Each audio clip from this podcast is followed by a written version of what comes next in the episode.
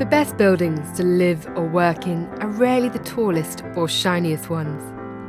True architectural ambition should take us beyond projects that look strongest on page, screen, or in portfolios. We want places that ease our lives, that make us feel good, because architecture also has a social function to keep the occupants of buildings healthy, happy, and invigorated. And we're not the only ones who think so. Designer Ilse Crawford has rightly recalibrated this balance and put human behaviour to the fore in her interior projects.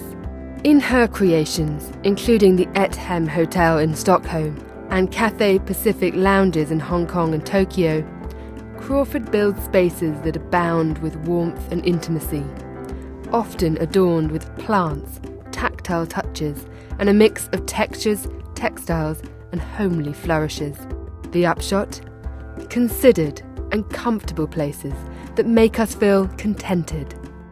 Green spaces are also key to creating buildings and cities that promote health and utility.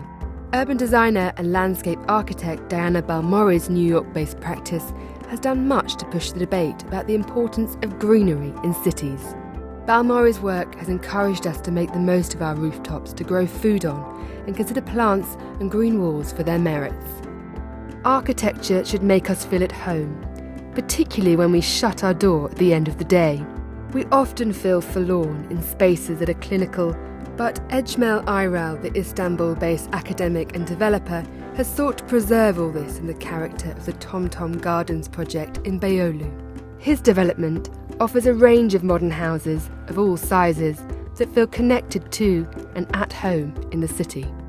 Developers often pursue statement buildings or see projects as a measure of affluence or progress. Architecture is reduced to its monetary value rather than its social worth to the people that live and work within it.